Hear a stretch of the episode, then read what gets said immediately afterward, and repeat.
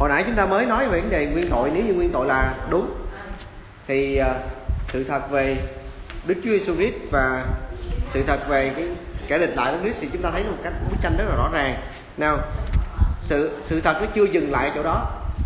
Nếu như nguyên tội là đúng thì bây giờ tới trường hợp Đức Chúa Trời. Đức Chúa Trời sẽ rơi vào cáo buộc là đấng không công bình. Lý do rằng là cái kết quả của một đứa trẻ 1 ngày tuổi mà chưa phạm tội cá nhân so với một người tội nhân 100 tuổi thì cái kết quả là gì? Kết quả là chung với nhau hết, đều là chết trong hồ lửa. Nếu nguyên tội là đúng thì cả hai đều chịu cái sự phán xét đời đời nơi lửa địa ngục. Vậy cái câu hỏi của Abraham cần một câu trả lời. Cái câu hỏi của Abraham là câu hỏi gì? Câu hỏi của Abraham là Sáng Thế Ký đoạn số 18 câu số 25.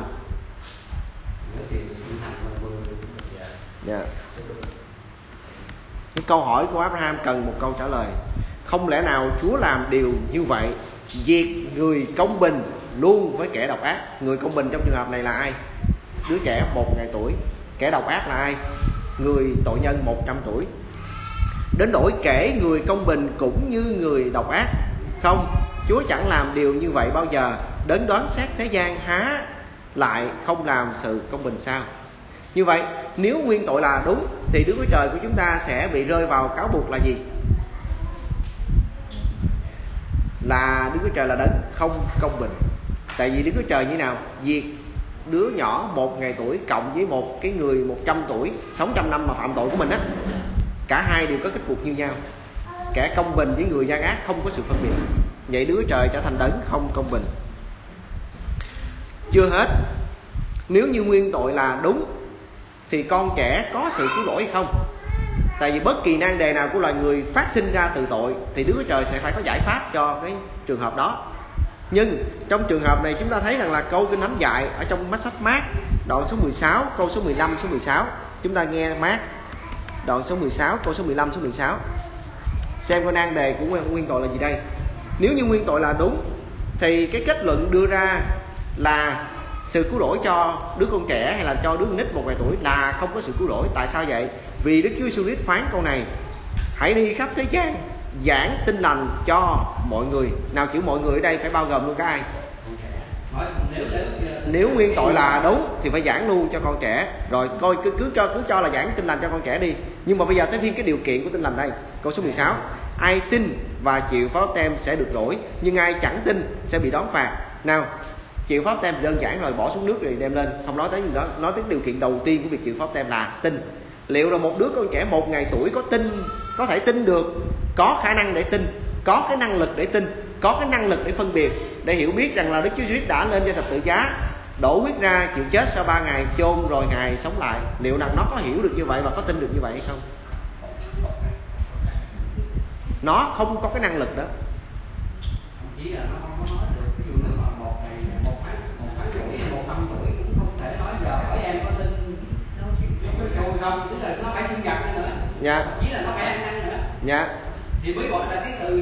Dạ đúng rồi, cứ cho là nó ăn năn tội tổ tông đi, nó là ăn năn tội Adam đi, cứ cho nó ăn năn. Nhưng cái vấn đề nằm chỗ nó nói, dạ, thì mình hỏi nó là có ăn năn không, để mình nói chứ không sau cùng thì nó sẽ nói là không. Dạ, và để mình nói là có ăn năn có thì nó sẽ nói là có.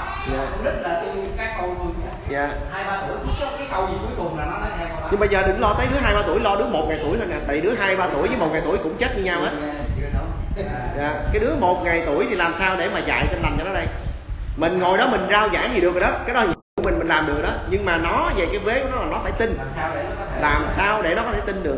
Rồi chưa tới nói tới cái đứa mà 1 ngày tuổi, cái nói cái đứa ngay trong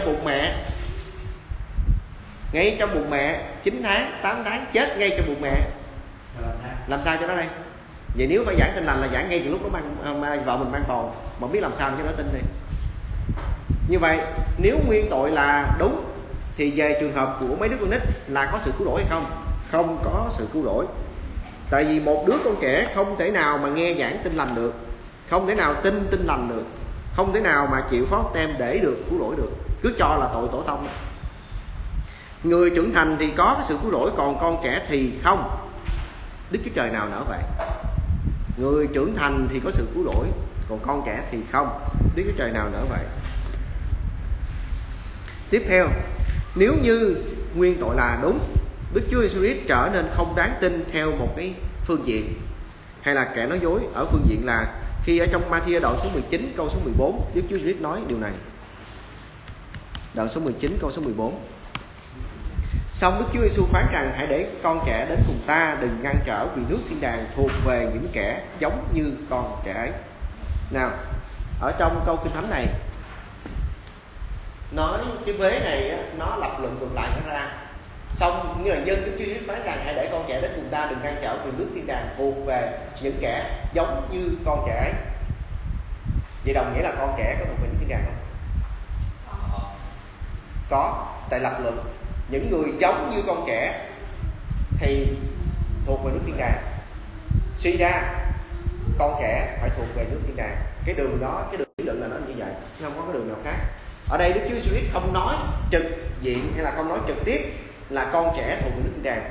Nghe cho kỹ nha, Đức Chúa Jesus không có tuyên bố trực tiếp là con trẻ này thuộc về nước thiên đàng, nhưng Ngài tuyên bố là những người nào mà giống như con trẻ thì thuộc về nước thiên đàng. Thì suy ra những người mà giống con trẻ thuộc thiên đàng thì con trẻ phải thuộc về nước thiên đàng. Đó là cái đường lý luận là như vậy.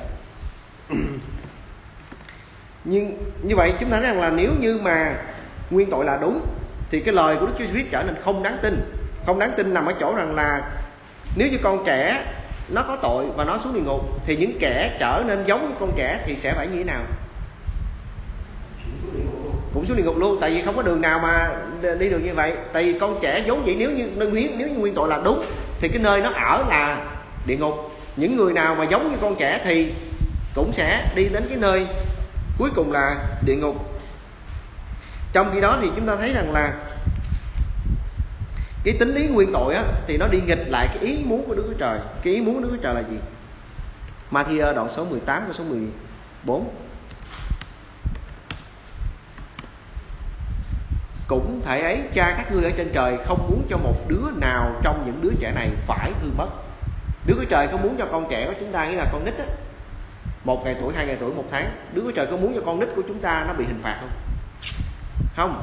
Đức Chúa Trời là không muốn cho một đứa trẻ nào phải hư mất. Nhưng ở trong đoạn mạch văn này mà nói á, thì nó có khả năng hư mất là lý do gì?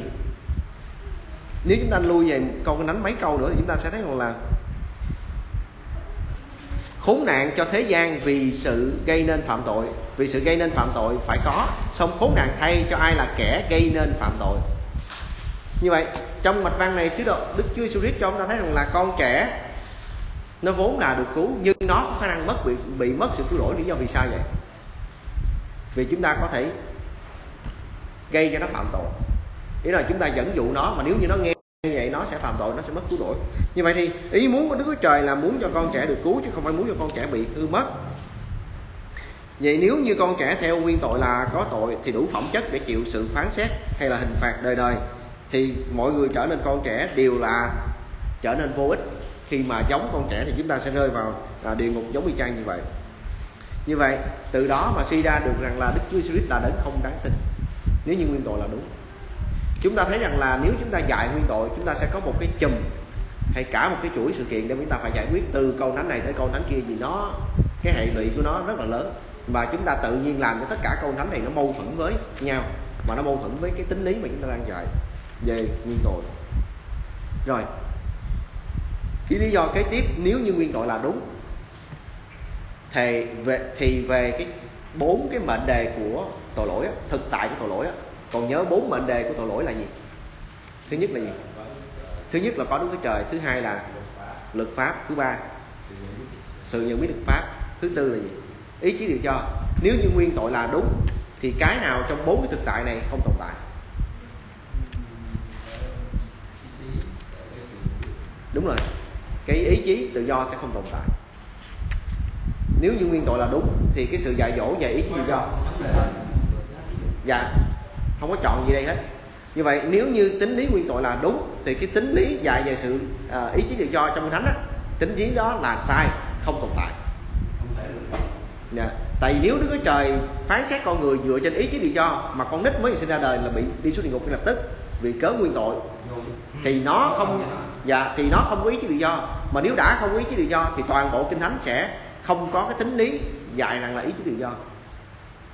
Rồi, như vậy chúng ta thấy rằng là chỉ với có một vấn đề thôi mà chúng ta không có học cho kỹ, học cho thông, mà nếu chúng ta dạy một cái tính lý thì chúng ta thấy rằng là một cái tính lý của chúng ta phát triển, nhưng mà để cho cái tính lý của chúng ta sống sót thì chúng ta buộc phải bác bao nhiêu cái tính lý của Đức Chúa Trời, nhiều lắm á.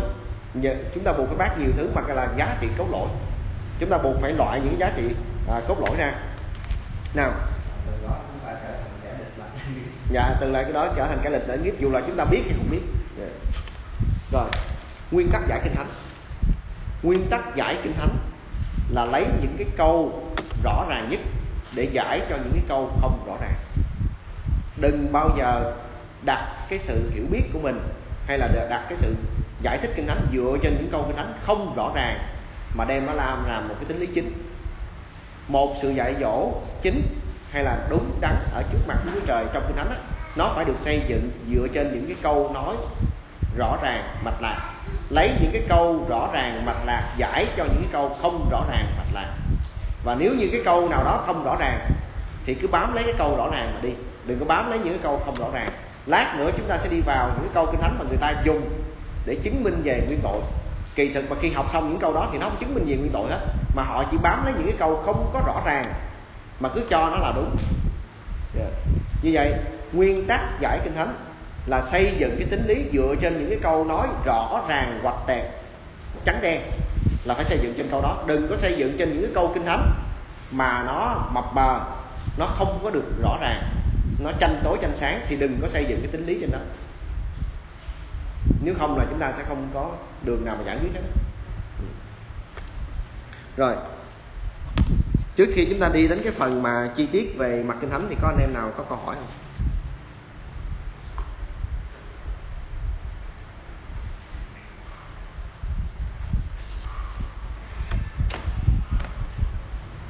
Thì một số người tin nguyên tội mà không biết mấy là sao, như cái ông ở trên, ông ở bên Bến Cát mà hay người Ba, họ nói con với Tuấn gặp trên phố đó, không có con đó, không tin vào nguyên tội đó, không biết con học sinh ngục của mà hỏi, rồi con sinh ngục là dành để làm sao? Anh kêu giờ không biết phải làm sao đó.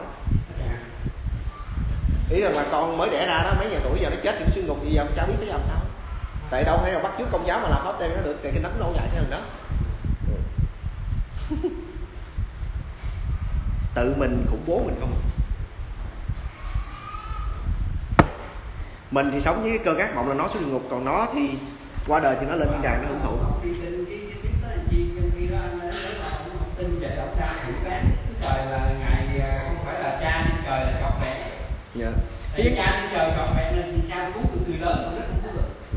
vấn đề là chỗ là người ta ra cái chương trình cứu người lớn mà cái chương trình cứu người lớn đâu không thấy. Dạ. Để đến bây giờ con chết nó không biết là nó đi. Mình nghĩ là nếu không tin nguyên tội là chắc chắn là nó sẽ phải mang cái hình phạt. Dạ. Nên là họ không biết phải làm sao thì họ chỉ biết vậy thôi. Mấy đó là chúng ta thà là bám theo lẽ thật, bám theo kinh thánh, đừng có bám theo cái tính lý của loài người. Đó là tự rồi chúng ta khủng bố lẫn nhau chứ không có làm gì được hết đó. Nào, bây giờ chúng ta đi vào cái phần kinh thánh để xem kinh thánh giải những đề nguyên tội này. Đức Chúa Trời có nói gì về nguyên tội hay không? Rồi bây giờ thì anh em mở kinh thánh ra, chúng ta sẽ không có dùng cái máy chiếu ở trên đây. Tại chúng ta sẽ dùng nguyên một cái mạch văn lận cho nên là không có dùng cái máy chiếu trên đây. Ê-xê-chiên đoạn số 18. Ê-xê-chiên đoạn số 18. Anh em nào có kinh thánh mở ra Ê-xê-chiên đoạn số 18. Ở trên màn hình cũng có nhưng mà nó không có, chúng ta không có thể nào mà xoay đi chuyển lại nhiều con thánh trong cái đoạn này được, cho nên là mở hết ra Ê-xê-chiên đoạn số 18.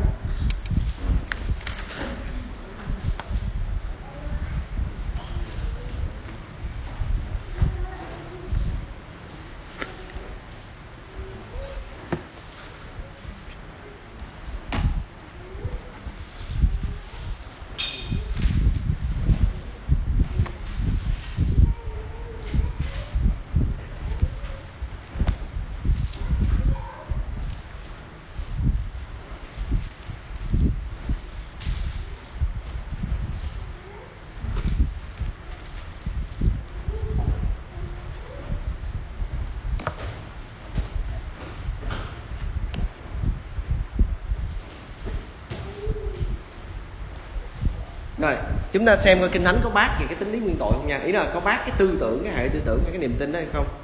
Rồi để xem coi người xưa trước khi mà chúng ta nói về nguyên tội thì người xưa có suy nghĩ cùng với chúng ta tư tưởng như vậy không. EC trên đoạn số 18 bắt đầu từ câu số 1. Nào, anh em dò theo nha.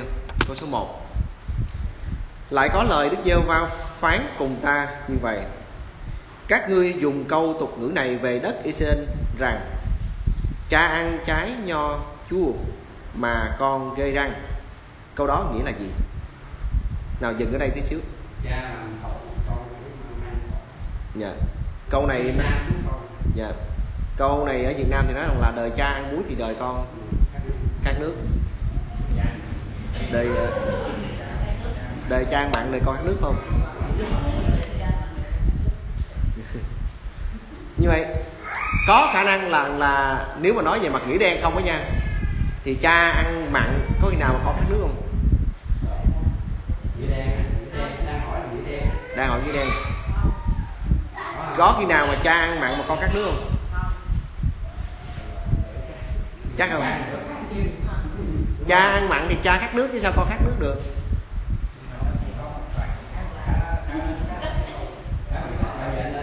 Cá biệt là như thế nào?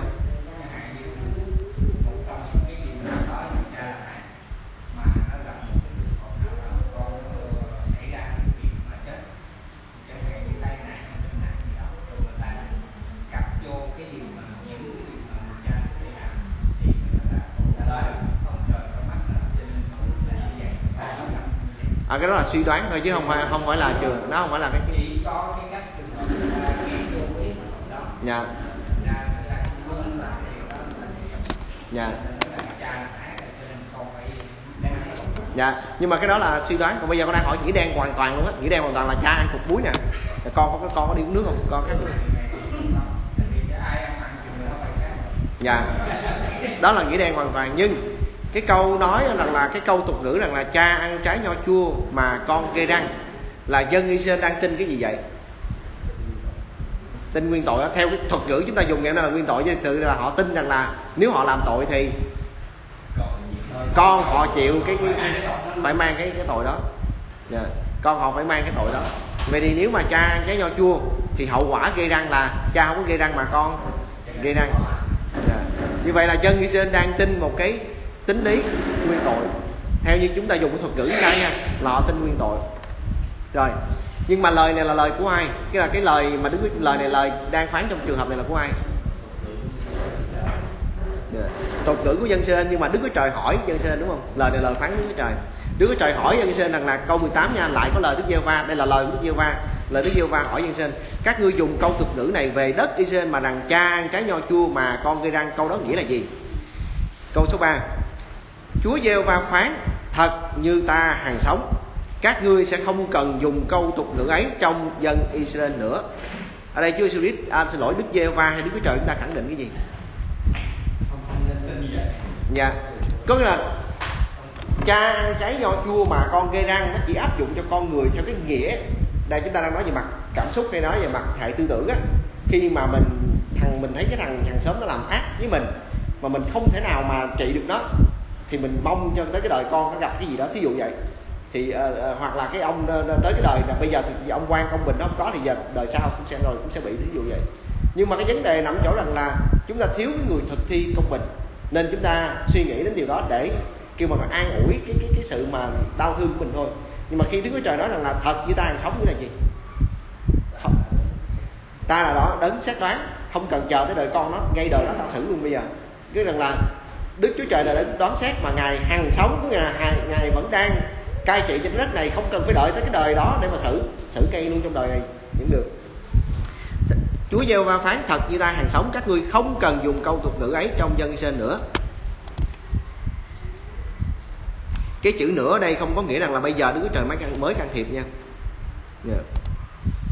Câu số 4: Này, mọi linh hồn đều thuộc về ta, linh hồn của cha cũng như linh hồn của con đều thuộc về ta, linh hồn nào phạm tội thì sẽ chết. Đâu là câu trả lời của Đức Chúa Trời cho nguyên tội? Chúng ta thấy được câu trả lời Đức Chúa Trời cho nguyên tội không? hay là cho cái sự hiểu biết của người thời bây giờ về việc cha ăn trái nho chua mà con nên ăn. Đứa trời trả lời là gì? Trời tuyên bố là gì?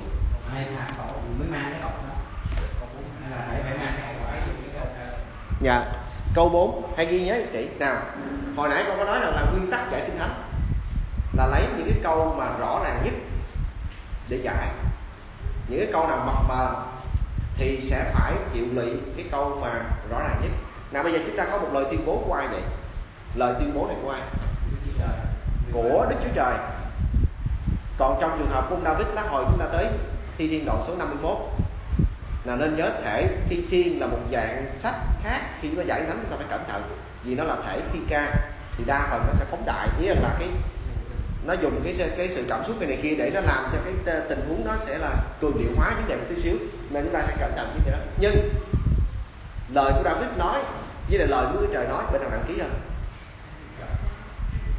Nha, bên Đức Trời nặng ký hơn. Đó là nguyên tắc giải kinh thánh, là lấy cái câu rõ ràng nhất để giải những câu không rõ ràng. Nào, này mọi linh hồn, Đức Chúa Trời tuyên bố cái chủ quyền của Ngài, hay là cái quyền kiểm soát của Ngài, là mọi linh hồn đều thuộc về Đức Chúa Trời. Rồi, Đức Chúa Trời nói tiếp rằng là linh hồn của cha cũng như linh hồn của con, không có phân biệt trước mặt Đức Chúa Trời, là linh hồn nào cũng thuộc của Ngài hết. Nhưng linh hồn nào phạm tội thì linh hồn đó sẽ chết. Linh hồn nào phạm tội, linh hồn đó chết. Đức Chúa Trời khẳng định với loài người là gì? Adam phạm tội thì như thế nào? Adam chết. Còn thế hệ con cháu của Adam có chết hay không? Không. Vậy tại sao Adam ăn trái cấm, Adam chết và mình vẫn chết? Lát hồi mình sẽ giải phần đó sao. Chúng ta sẽ phân biệt ra hậu quả của tội lỗi và tội lỗi. Đứng trước mặt của Chúa Trời, chúng ta đang nói tới tình trạng là có tội.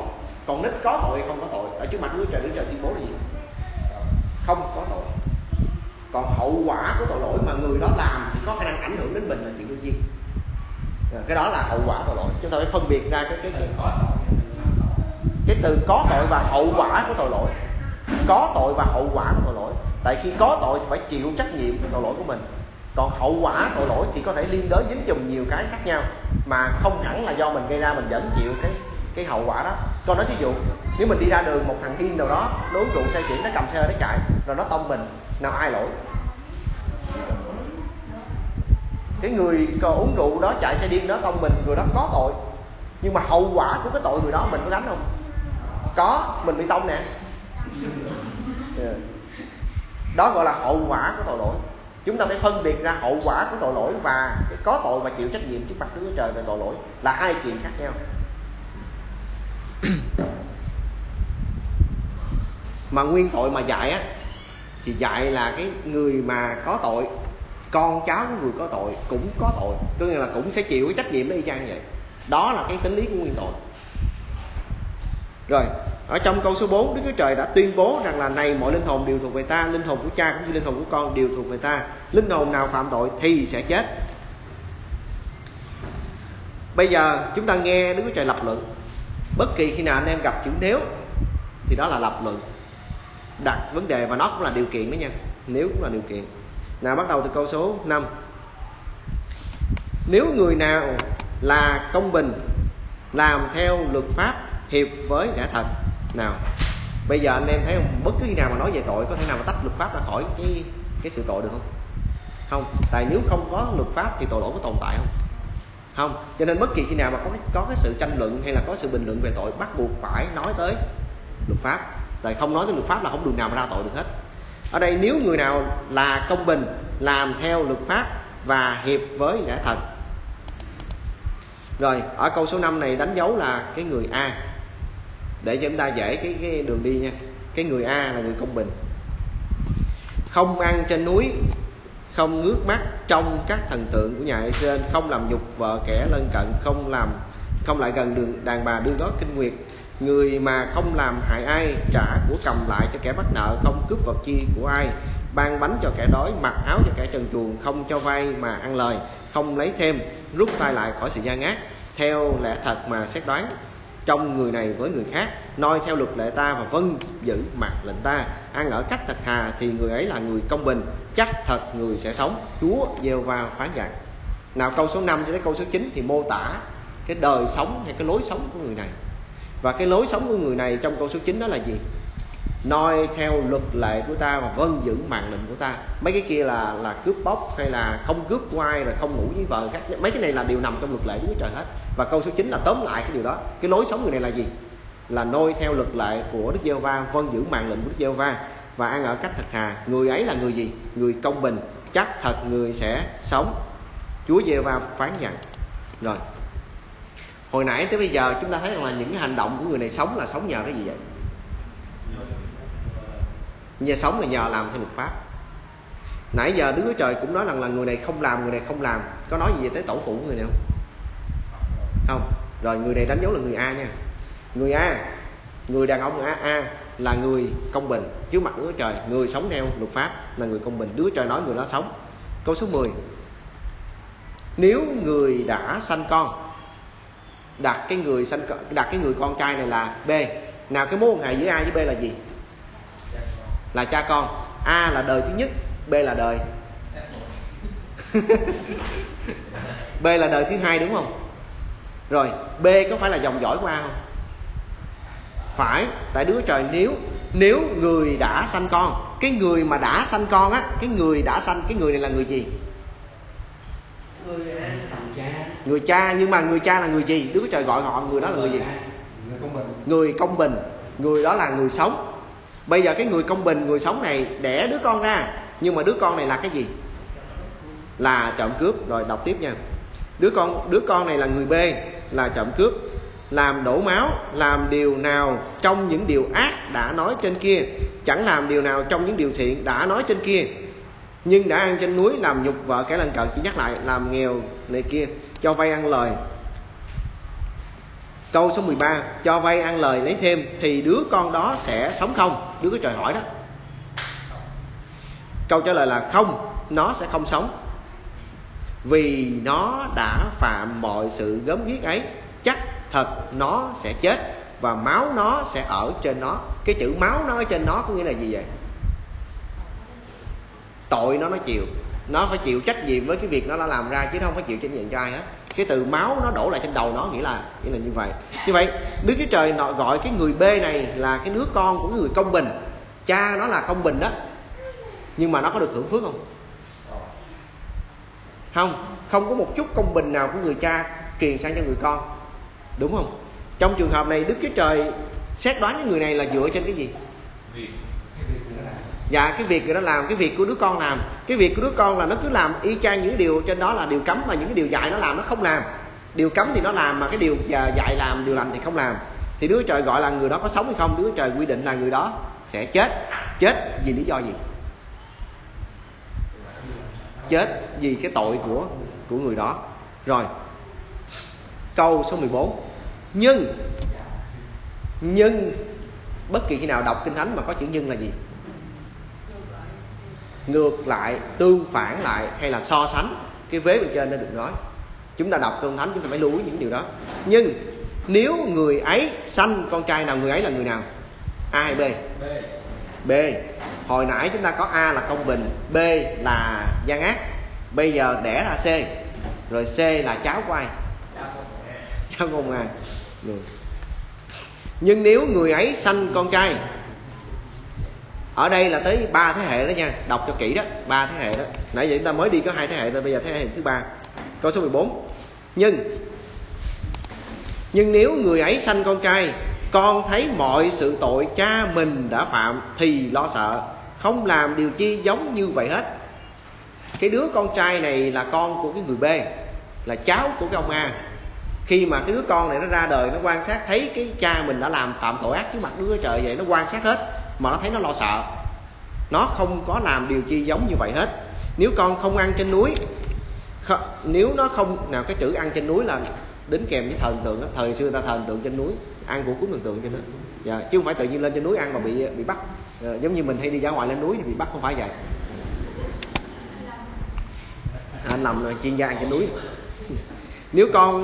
Nếu con ấy không ăn trên núi, nếu nó không ngước mắt lên trong thần tượng của nhà Israel, nếu nó không làm nhục vợ kẻ lân cận mình, nếu nó không làm hại ai, nếu nó không lấy của cầm, không cướp gì của ai, nhưng nó ban bánh cho kẻ đói, mặc áo cho kẻ trần truồng, rút tay lại khỏi làm hại kẻ nghèo, không đòi lời lãi và lấy thêm, vâng giữ mạng lệnh ta và noi theo luật lệ ta, thì đứa con ấy sẽ không chết vì sự gian ác của cha nó, mà chắc nó sẽ sống. Nào Đức Chúa Trời nói như vậy còn có thể nào mà nói rõ hơn như vậy được không? Yeah. Có nghĩa là Đức Chúa Trời dạy loài người chúng ta có còn cái chỗ nào mập mờ về tội lỗi cho được không? Không. Đức Chúa Trời sai đấng tiên tri Ê-xê-chiên đến với loài người chúng ta, trong hợp này đến với dân Israel, để phân tích chúng ta tới 3 cái thế hệ luôn, để chúng ta thấy mà nói không còn cái chỗ nào mà nói rõ hơn được gì nữa. Đức Chúa Trời nói như nào? Thì đứa con ấy sẽ không chết vì sự gian ác của cha nó, mà chắc nó sẽ sống. Chúng ta thấy rõ vấn đề không? Đứa con đó sẽ không chết vì sự gian ác của cha nó, mà chắc nó sẽ sống. Vậy toàn thể loài người được sinh ra bởi Adam có phải chết vì tội của Adam không? Có phải chịu hình phạt vì tội của Adam không? Không. Dựa theo câu nắm này là đời cha là cha làm cha chịu, đời con chịu. Cũng chẳng có cái chuyện mà truyền phước lại cho nhau. Đời cha làm công bình thì cái sự công bình đó sẽ được Đức Chúa Trời ban thưởng. Không có cái chuyện mà Đức Chúa Trời ban thưởng cái sự công bình đó cho cái thế hệ mà. Nhưng nên nhớ, có hậu quả của tội lỗi thì cũng có hậu quả của phước lành. Nếu như đời cha mà làm điều đẹp lòng Đức Chúa Trời, Đức Chúa Trời ban phước cho cha, thì con cũng sẽ hưởng cái phần đó, theo cái nghĩa là hậu quả của cái phước lành đó. Trong trường hợp của Abraham là như vậy. Hậu quả của cái phước lành và hậu quả của cái sự bổ xả. Thường Việt Nam chúng ta chia ra hai chữ hậu quả với kết quả. Thường là kết quả đi liền với điều tốt, hậu quả đi liền với điều xấu, nhưng mà đây mình dùng một chữ mình nói là nó như vậy. Nào, chúng ta không nói về cái hậu quả hay cái kết quả của tội lỗi nha, hay là kết quả của sự phước lành, vì cái đó là nó có. Mà chúng ta nói về cái tính chịu trách nhiệm á, thì Đức Chúa Trời nói rằng là đứa con nó sẽ không chết vì sự gian ác của cha nó, mà chắc nó sẽ sống. Câu số 18. Còn như cha nó đã dùng sự hung bạo ức hiếp. Nào, cha nó là đời thứ mấy vậy? Đời thứ hai đúng không? Là ông B đúng không? Bây giờ Đức Chúa Trời quay sang nói ông B. Hồi nãy là đứa A, đứa C là đứa cháu. Còn như cha nó đã dùng sự hung bạo ức hiếp và phạm sự trộm cướp đối với anh em mình, đã làm điều không lành giữa dân sự mình, này chính nó sẽ chết. Chết trong cái gì đây? Này chính nó sẽ chết trong sự gian ác mình. Đức Chúa Trời có công bình không? Có. Ai làm người đó chịu. Câu số 19. Các ngươi còn nói rằng làm sao đứa con không mang sự gian ác của cha nó. Chúng ta thấy rằng là Đức Chúa Trời dạy vậy đó, nhưng mà chúng ta cãi. Đức Chúa Trời đã nói mà cũng lạ, mình không phải là đấng đoán xét, Đức Chúa Trời mới là đấng đoán xét, mà Ngài đó nói rằng là Ngài không có xử nó, mà mình thì ngồi đây mà mình cứ cãi là sao mà không mà đứa con là sao mà không xử đứa con được. Dạ, nó là con của ông gian ác. Các ngươi còn nói rằng làm sao đứa con không mang sự gian ác của cha nó. Ấy là đứa con đã làm theo luật pháp và hiệp với lẽ thật. Ấy là nó đã giữ hết thảy luật lệ ta và làm theo, chắc thật nó sẽ sống. Câu số 20. Linh hồn nào phạm tội thì sẽ chết. Con sẽ không mang sự gian ác của cha, và cha không mang sự gian ác của con. Sự công bình của người công bình sẽ được kể cho mình, sự dữ của kẻ dữ sẽ chất trên mình. Nào Đức Trời có thể nói rõ hơn như vậy được nữa không? Như vậy là rõ lắm rồi, đâu còn cái đường nào để mà nói rõ hơn được nữa. Vậy mà không chịu hiểu nó là tại mình thế chứ còn tại ai nữa. Cứ là Đức Trời dạy rõ đến mức độ mà không cái chỗ nào mà cho mình đặt cái dấu chấm hỏi được nữa hết. Nhưng mà mình vẫn đặt dấu chấm hỏi là tại mình muốn đặt dấu chấm hỏi, chứ không phải là tại Đức Trời không có dạy. Ở đây nói rằng là linh hồn nào phạm tội thì sẽ chết. Đứng trước mặt Đức Chúa Trời, mọi linh hồn đều thuộc về Ngài, nhưng mà linh hồn nào phạm tội thì sẽ chết. Vậy đứa trẻ 1 ngày tuổi hoặc chết trong bụng mẹ, nó có tội gì không? Không.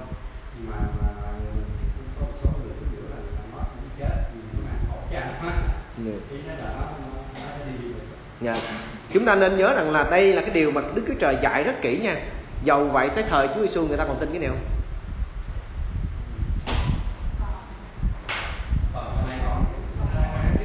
Không, thời này con đang nói cái thời mà dân Israel đó là được dạy tận răng cái này nè.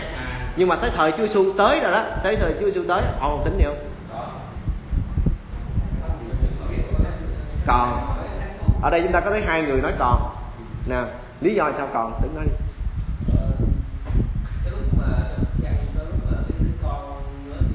Người mù từ thở sinh ra phải không? Người ta hỏi là tại người là cha này bị mù. Đúng rồi. Các môn đồ của Đức Chúa Giêsu hỏi câu này rằng là cái người mù mới từ thở sinh ra, họ hỏi Chúa Giêsu rằng là tại lỗi của người này hay lỗi của cha mẹ người mà người đã mù từ thở sinh ra. Thấy chưa? Kinh Thánh dạy rõ như vậy đó, mà tới thời của Đức Chúa Giêsu vẫn còn tin rằng là cái người mà con cha mẹ chắc có tội thì con cái mới vậy. Nhưng mà Đức Chúa Christ trả lời sao? Chúa Christ không phải tội lỗi của người này, cũng không phải tội lỗi của cha mẹ, nhưng ấy là để cho sự vinh hiển của Đức Chúa Trời được tỏ ra trong cái người này, không liên quan đến tội lỗi hết. Nào câu số 20 nói rằng là linh hồn nào phạm tội thì sẽ chết, con sẽ không mang sự gian ác của cha và cha không mang sự gian ác của con. Sự công bình của người công bình sẽ được kể cho mình, sự dữ kẻ dữ sẽ chất trên mình nó. Câu số 21.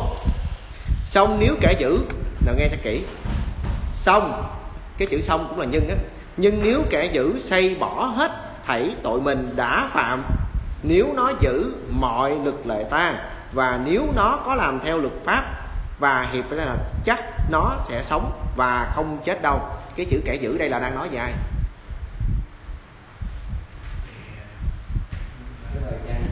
Đời cha, đời thứ hai, đang nói giọng B. Nếu kẻ dữ xây bỏ hết tội lỗi mình, vậy nếu cái đời cha đó mà phạm tội nhưng mà tới cuối đời của ổng á mà ổng xây bỏ cũng như ăn năn hết thì ổng sống không? Sống. Như vậy có ý chí tự do trong đây không? Có đó, cái đoạn Kinh Thánh này dạy về ý chí tự do rất là mạnh mẽ đó, không có đường nào mà chối được ý chí tự do trong cái đoạn Kinh Thánh này đâu. Đứa Trời cho thấy rằng là Đứa Trời công bình đến mức độ rằng là nếu người này hết nửa quãng đời của mình mà phạm tội tày trời mà bây giờ xây bỏ cái ăn năn á, chọn làm điều lành thì người này sẽ như nào? Đứa Trời đặt câu hỏi rằng là người này chắc thật nó sẽ sống và không chết đâu. Nào câu số 22, nghe tiếp nha. Không có một tội nào nó đã phạm sẽ bị nhớ lại nghịch cùng nó. Nó sẽ sống vì cớ sự công bình nó đã làm. Lúc nào Đức Chúa Trời cũng cư xử với chúng ta dựa trên sự lựa chọn của chúng ta hết. Nếu chúng ta chọn cái điều phước lành, Đức Chúa Trời sẽ chúc phước. Chọn điều của xã, Đức Chúa Trời sẽ đổ xã. Câu số 23. Chúa Giê-hô-va phán rằng: ta há có vui chút nào về sự chết của kẻ dữ sao? Há chẳng thà vui về sự nó xây bỏ đường lối mình và nó sống sao? Nào, cái lòng của Đức Chúa Trời là muốn gì? Muốn cho người ta sống, cho dù là cái người đó là kẻ gian ác nhưng mà dạ, xây bỏ. Đúng rồi. Bây giờ cũng khi là đứa trẻ chưa còn lỗi gì hết, sao mà cái sự chết là tội vậy? Dạ đúng rồi. Nếu mà mình dạy rằng là đứa nhỏ mới có một ngày tuổi mà chết rồi đi xuống địa ngục thì mình đang dạy Đức Trời không khác gì là hung thần, hay là ý là cái đấng thần linh mà gian ác. Trong cái đó là chúng ta đọc câu Kinh Thánh này chúng ta thấy cái lòng Đức Trời là quá rõ ràng đến độ mà người phạm tội tày trời mà Đức Trời còn mong cho nó được sống, huống chi là một cái người chưa bao giờ phạm tội, hôm nay Đức Trời lại muốn diệt người đó, nó điều đó là nó vô lý vô cùng. Như vậy ở trong đây chúng ta có thấy được cái lòng của Đức Trời đối với loài người chúng ta, Ngài yêu mến chúng ta đến mức độ mà chúng ta ác vậy đó mà Ngài vẫn mong chúng ta xây bỏ, mà chỉ cần chúng ta xây bỏ thôi Đức Trời lập tức làm gì? Xóa tội và để chúng ta sống. Chúa Giê-hô-va phán rằng: ta há có vui chút nào về sự chết của kẻ dữ sao? Câu số 24. Nhưng nếu kẻ công bình xây bỏ sự công bình của mình, nó đang nói tới ai vậy? Nhưng nếu kẻ công bình xây bỏ sự công bình mình, đang nói tới ai? Đang nói đứa cháu cộng với ai nữa? Cộng với ông A luôn, cộng với ông nội nó luôn.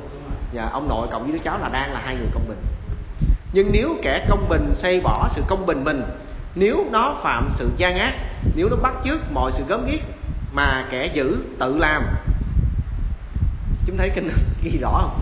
Kẻ dữ tự làm chứ không phải là cái sự dữ của họ là đến từ cái di truyền tổ tiên. Kẻ dữ tự làm thì nó sẽ sống không? Đức Trời hỏi.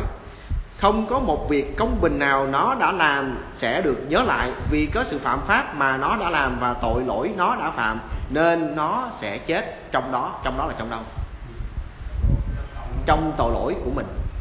Như vậy nếu sống cả một nửa đời 60 năm trời làm việc công bình trước mặt Đức Trời, được Đức Trời ban phước, nhưng đến năm thứ 61 dở chứng đi phạm tội thì 60 năm qua có bù lại cho một năm phạm tội không? Không.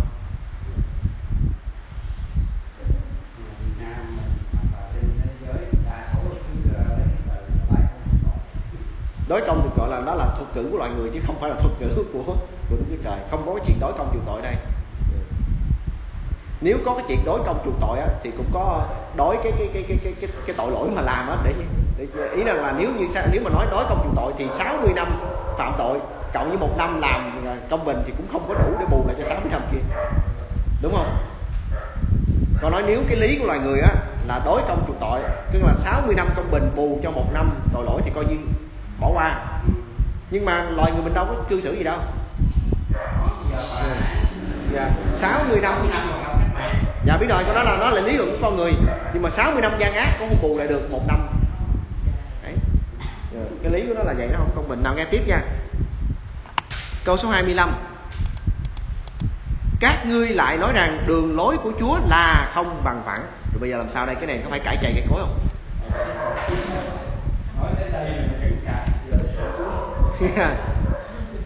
Đây là thật sự đây là một đoạn Kinh Thánh để ghi lại. Chúng ta thấy là dân Israel đối thoại với Đức Chúa Trời. Chúng ta thấy rằng là Đức Chúa Trời là đấng phán xử, và Ngài đó nói là trong trường hợp này không chết, trường hợp này là chết. Mà Đức Chúa Trời xử ra vậy chúng ta thấy công bằng không? Công bằng chết. Nhưng mà dân Israel cãi chày cái chối hay là nói rằng là các ngươi lại nói rằng đường lối của Chúa là không bằng phẳng. Rồi vậy hỡi nhà Israel hãy nghe, đường lối của ta há không bằng phẳng sao? Há chẳng phải đường lối các ngươi là không bằng phẳng sao? Đức Chúa Trời bắt bẻ ngược lại, các ngươi cáo buộc ta là không bằng phẳng, nghĩa đó là các ngươi cáo buộc ta là không công bình đó, chính các ngươi mới là không công bình chứ không phải ta. Câu số 26. Nếu kẻ công bình xây bỏ sự công bình mình, nếu nó phạm sự gian ác và nếu nó vì cớ ấy mà chết, ấy là vì cớ tội ác nó đã phạm mà nó chết. Đức Chúa Trời xác định cho rõ là công bình thì công bình đó, nhưng mà giờ phạm tội thì chết là chết tại tội lỗi của mình. Nếu kẻ giữ xây bỏ sự giữ mình đã phạm, nếu nó làm theo luật pháp và hiệp với lẽ thật thì nó sẽ cứu linh hồn mình cho được sống. Câu số 28. Vì nó suy xét và xây bỏ mọi sự phạm pháp mình đã làm, chắc thật nó sẽ sống và không chết đâu. Câu số 29. Nhưng mà nhà Israel nói rằng đường lối của Chúa là không bằng phẳng. Hỡi nhà Israel, có phải đường lối của ta không bằng phẳng sao? Há chẳng phải đường lối các ngươi là không bằng phẳng sao? Câu 30. Vậy nên Chúa Giê-hô-va phán rằng hỡi nhà Israel, ta sẽ đón xét các ngươi, mỗi người tùy theo việc làm của nó. Nào, đến cuối cùng Đức Chúa Trời vẫn kết luận là gì? Đức Chúa Trời vẫn kết luận là muốn tin gì thì cứ tin. Ý rằng là bây giờ muốn tin rằng là đời cha ăn trái nho chua thì đời con người đang muốn tin gì thì cứ tin, nhưng ta sẽ đón xét các ngươi, mỗi người tùy theo việc làm của nó. Hãy trở lại và xây bỏ sự phạm pháp của các ngươi, vậy thì sự gian ác không trở nên cớ hư nát cho các ngươi. Đức Chúa Trời không có cáo buộc cái tội lỗi của Adam trên họ, cũng không có cáo buộc tội lỗi của những thế hệ trước họ, mà Đức Chúa Trời nói rằng là hãy quay trở lại, hãy là ăn năn, xây bỏ mọi sự phạm pháp của các ngươi, vậy thì sự gian ác không trở nên cớ hư nát cho các ngươi. Câu số 31. Hãy liệng xác các ngươi mọi sự phạm pháp mà mình đã làm, mà tự mình đã làm. Đức Chúa Trời có chấp họ về tội lỗi của cha họ không? Không. Đức Chúa Trời chấp cái tội lỗi mà họ đã tự làm. Hãy làm cho mình lòng mới và thần mới, vì hỡi nhà Israel, làm sao các ngươi muốn chết. Đây có phải là ý chí tự do không? Đấy. Ý chí tự do, muốn chết là muốn chết, muốn sống là sống. Dạ. Muốn sống thì là chọn làm không được. Dạ. Dạ. Dạ. Cái câu hỏi của Đức Chúa Trời này khác nào hỏi là tại sao các ngươi muốn tự sát? Ý là Đức Chúa Trời đã dạy rõ như vậy rồi mà vẫn còn muốn phạm tội là tự sát. Tại sao các ngươi muốn chết? Câu số 32. Chúa Giê-hô-va phán rằng thật vậy, ta không vui đâu về sự chết của kẻ phải chết. Dù rằng cái người đó sẽ phải bị gửi xuống địa ngục đi chăng nữa, Đức Chúa Trời vẫn không vui về cái trường hợp đó. Vậy các ngươi hãy xây lại mà được sống. Rồi. Chúng ta mới vừa đọc xong cái đoạn ECG, đoạn số 18 này kết luận chúng ta là gì? Đường lối Đức Chúa Trời là bằng phẳng hay là đường lối Đức Chúa Trời không bằng phẳng?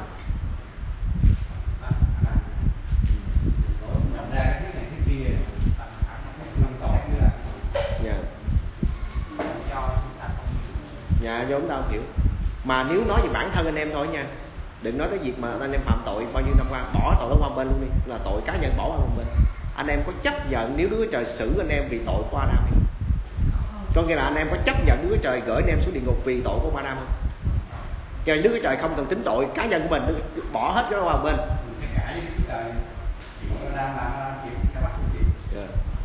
Đến cả chúng ta còn không chịu như vậy thì tại sao lại chúng ta lại đi dạy cái tính lý như vậy cho người khác?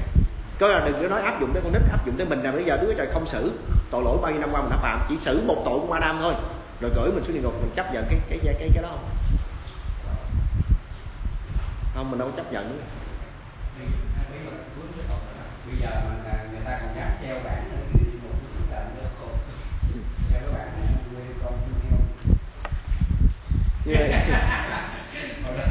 có người hỏi tôi tại sao mà ở dưới địa ngục lại có cái chuyện đó.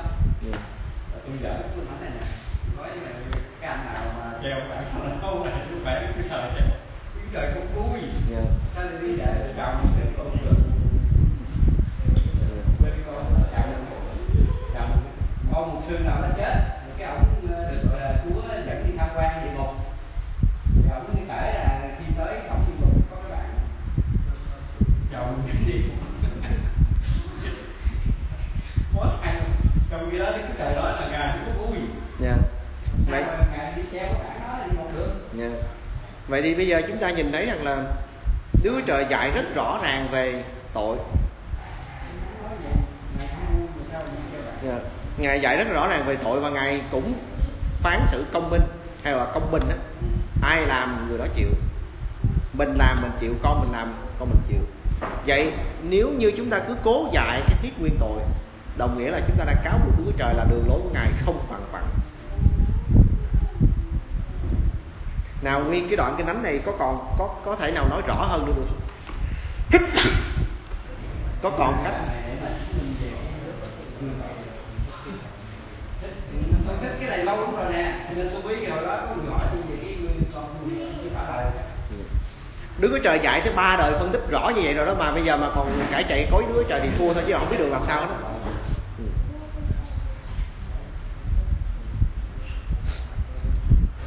Rồi anh em có câu hỏi nào không?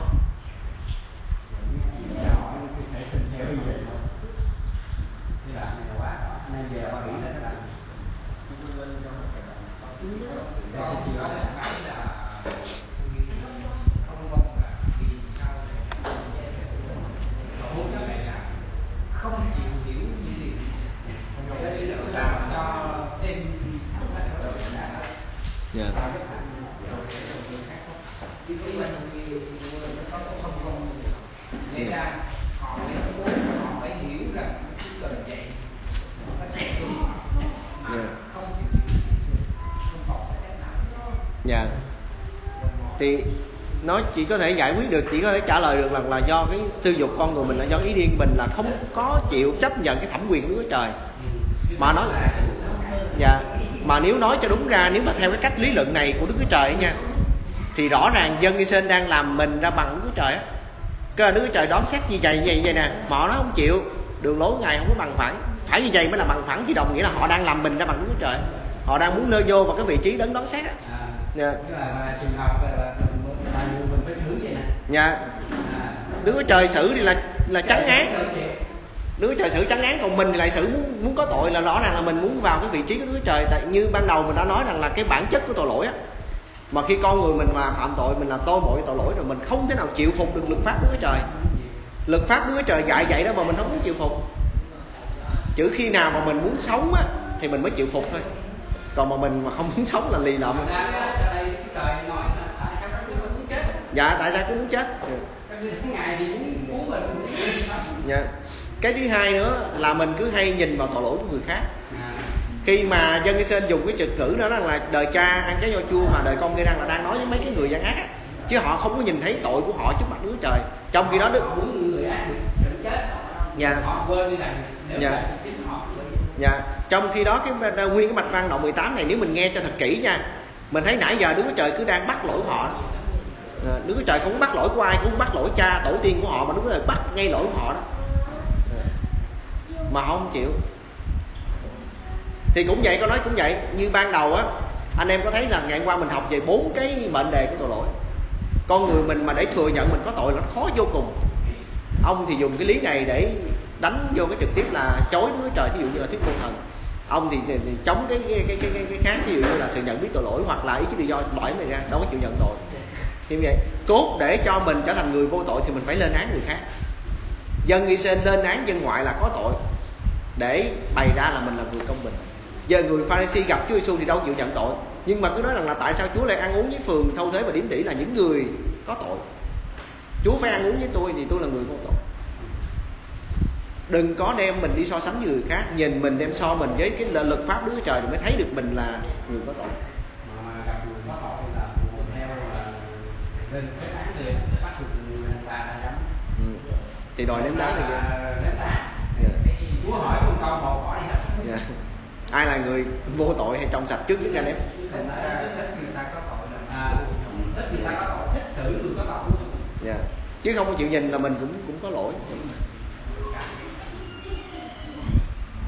Nhưng mà Đức Chúa Trời đã dạy ở trên đoạn số 18 này là quá rõ ràng rồi, bây giờ mà mình còn cãi nữa thì dưới nước là cãi chày có với Đức Chúa Trời thôi, chứ bây giờ làm sao bây giờ. Mà người nào mà còn không muốn tin vô lời Đức Chúa Trời nữa thì bỏ qua thôi, chứ hơi đâu mà ngồi đó mất thời gian với người này. Chị có câu hỏi hả? Ai gieo giống chi gặt giống ấy, cũng y chang cái đoạn thánh mới gì đâu.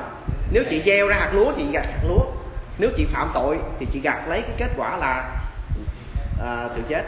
Còn nếu chị gieo ra, ý là nếu chị sống theo công bình thì chị gặt lấy sự công bình.